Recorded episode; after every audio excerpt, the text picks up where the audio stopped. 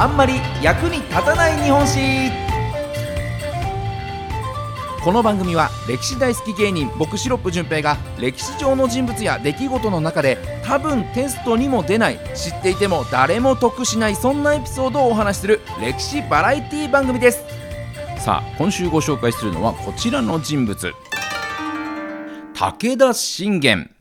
もう武田信玄といえばね、これまた歴史上の非常に有名な人物、甲斐の虎と呼ばれ、まあ、山梨県を中心に活躍した戦国武将ですけれども、もう戦国最強とも言われるね、えー、そんな人物ですから、もうあのー、途中でね、えー、倒れることが、え亡くなることがなければ、もしかしたら天下を取っていたのは、織田、豊臣、徳川といったこの辺りではなく、武田信玄だったんじゃないかというふうにも評される、そんな強い武将なんですよね。有名人ではありますが、どんな人物だったのか、詳しく紐解いてまいりましょう。早速参りましょう。本日の役立たずポイント。1つ目はこちら。人生で3回しか負けなかった男。まあ、3回しか負けなかった。ね、もう大して戦ってないわけでもなく、武田信玄ですからもう70戦ぐらいして、その上で3回しか負けてないというふうに言われてますから、相当な勝率なわけですよね。まあ、もちろん3回しか負けなかったというのも一説ですから、もうちょっとね、えー、この戦い、この戦は負けとカウントするんじゃないかみたいなね、そういった説もあるので、絶対に3回しか負けてないのかというところのね、確証はないですけれども、一般には3回しか負けてないというふうに言われております。で、こう聞くとね、とにかく戦が強かったんだな、もうイケイケの武将だったんだなっていうふうに聞こえるんですけれども、実際のところ、この武田信玄という人物、まあ、非常にですね、こう用意周到で慎重な人物だったんですね。で、このどうする家康という今、放送されております大河ドラマの中でも、まあ、この雰囲気描かれておりますが、の負ける戦はしない。まあ、つまり、戦が始まる前に、もうすでに勝てる状況を作っておくというのが、この信玄のやり方ということなんですよね。なので、こう負ける戦をしない。からこそ3回しか負けない、常に勝ち続けることができたというふうに言われております。もう武田信玄のね、言葉としては本当負けるべきでない戦に負けたりとか、まあ、滅ぶはずのない絵がこう滅ぶのを見て、人はこうなんだ、天命、ね、運命だっていうふうな言い方しますけれども、自分は決して天命というふうには考えないんだと。みんなそれってやり方が悪いからなんだよね。だからやり方さえ良ければ負けるようなことはないんだっていうふうに武田信玄も言ってまして、ですから、の常にこの戦いというのは事前の準備だったりとか、負ける要素を常に排除し続けるというのが大事なんだよというふうに考える人物だったようですね。で、この強さのですね、こう、エピソードとしましては、まだこの武田家が信玄の代ではなく、お父さん、信虎の代だった時代に、信玄の初陣があったんですけれども、初陣このデビュー戦でですね、えー、武田軍は敵の国の城を攻めていたんですが、こうなかなか落とすことができず、苦戦をしていたんですね。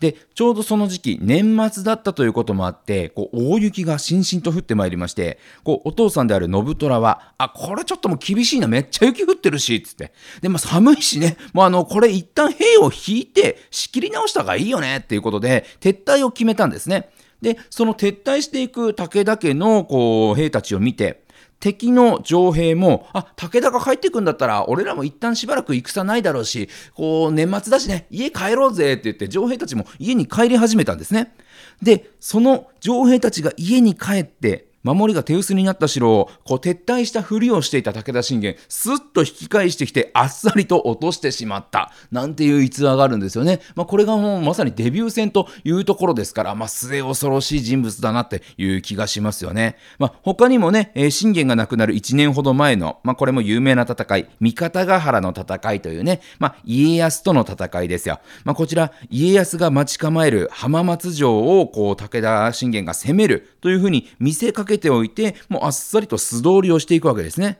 で、なめんじゃねえよって城を出てきた家康の軍を、こう、三方ヶ原という場所で、えー、待ち構えて、古典版にしたなんていう戦いがありましたけれども、まあ、この時ね、命からがら逃げ帰った家康は、えー、まさかのうんちを漏らしたなんていうね、そんな逸話もありますけれども、まあ、それも、やっぱりこの通常通り戦うのではなくて、浜松城を純粋に攻めるのではなくて、家康を三方ヶ原という場所におびき出して、古典版にやっつけることによって、少しででも勝率を上げる。どうすれば一番勝ちに近いのかというのを考える。それが武田信玄の戦の仕方だったわけなんですよね。とにかく勝ちまくった強い武将というイメージがありますが、正しくはきっと負けなかった、負ける戦をしない武将だったという捉え方が正しい武田信玄の見方なのかもしれないですね。じゃあ続いて参りましょう。役立たずポイント。2つ目はこちら。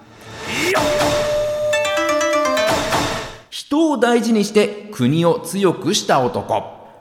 武田家を継ぐためにこう英才教育を受けて大事に大事に育てられた武田信玄なんですけれども残念ながらこうお父さんの信虎さんとはあまり関係が良くなくてですねある時お父さんがこう隣の国に出かけてる間に国境を封鎖してお父さんをもう締め出しちゃってもうクーデターにより武田家の当主となることになったんですね。でこれだけ聞くと本当親子息子に感じるんですけれども実はこのお父さんの信虎さん、もう戦に明け暮れておりまして、もう戦をするためにはお金がかかるわけです。どんどんどんどんお金を使ってしまうので、国としては税を上げなきゃいけないですし、で、戦になるたびに農民たちは兵として借り出されて働き手不足になるということで、もう正直人を全然大事にしない領主だったんですね。なので、こうお父さんの時代っていうのはやっぱこう農民がどんどんどんどん疲弊して、一般人がどんどんどんどん疲弊してしまう、そんな時代になっていたんです。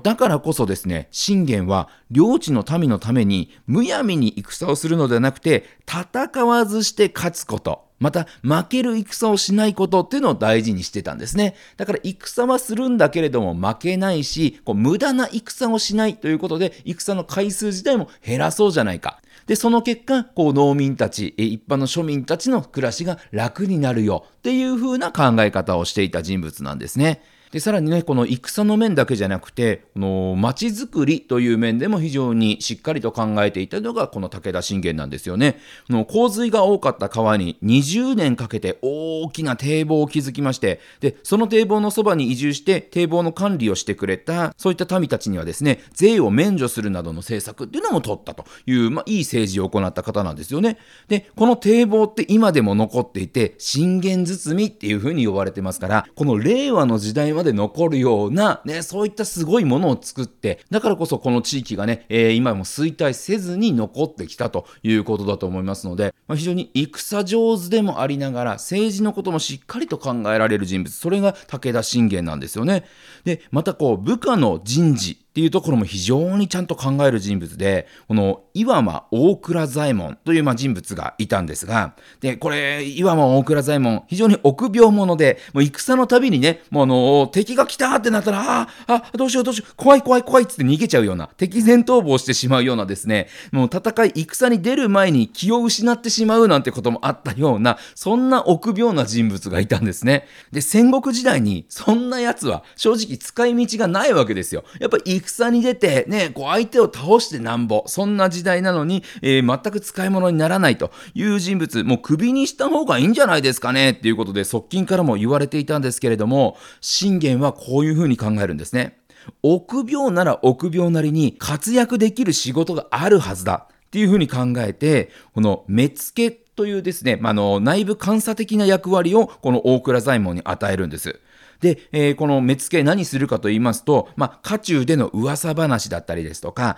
誰が何を考えてるとかね、どんな不満を持ってるかなんていうのを、こう、いろんなところで見聞きさせて、そしてその情報を信玄にあげるっていう役割をさせたんですね。で、この情報を逐一報告させるようにしたことで、こう、家臣たちの不満ですとか、揉め事の種っていうのを、こう、事前に信玄は知ることができて、手を打つことができたと。なので、戦では全く活躍できなかったけれども、この国を守るためには、まあ、そういった内勤的なね、えー、ポジションの人物も大事なんだよっていうところをしっかり考えて、の適材適所で人を配置した。これが武田信玄なんですね。ですからすごいですね。この戦上手で、なおかつ政治も上手で、そして人事も上手でという非常に立派な経営者、それが武田信玄だったりするんですよね。では最後参りましょう。役立たずポイント3つ目はこちら。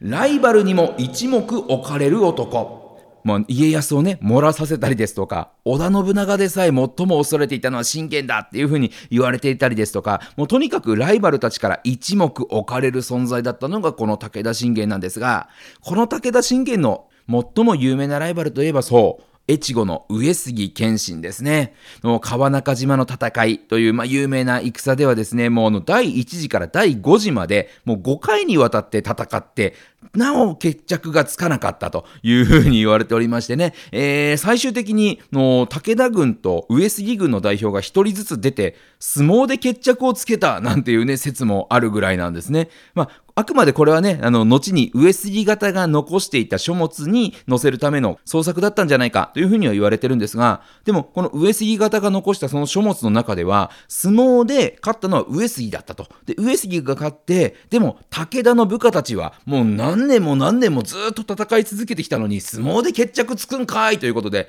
納得ができず、もう再び戦を始めようとしたというふうに書かれていて、で、ただそんな時に信玄は、負けは負けだと。相撲で決着をつけようが、戦で決着をつけようが、負けは負けなんだと素直に負けを認めて引き下がったっていう風に記されてるんですね。だからこう、ライバルである上杉家の中でも、敵ながら武田信玄というのは非常に立派な人物なんだよねっていうふうに評価されてたからこそ、まあ、このようにですねちょっといい書き方がされてるわけなんですよね。でさらにはね有名な話ですけれどもこの敵に塩を送るというね、えー、言葉の語源となったのも武田信玄が、まあ、の甲斐の国山梨県が海に面してないものですから敵国が山梨県甲斐の国にね塩を一切流通させないぞみたいなねそういったこう政策みたいのをした時に、まあ、それはもう違うんじゃないかと。あくまで戦で戦うライバルであって、まあ、そういったやり方ちげんじゃねえかって言ってこう上杉謙信がね、えー、敵である武田信玄に塩を送ってあげたよなんてエピソードもね非常に有名ですけれども。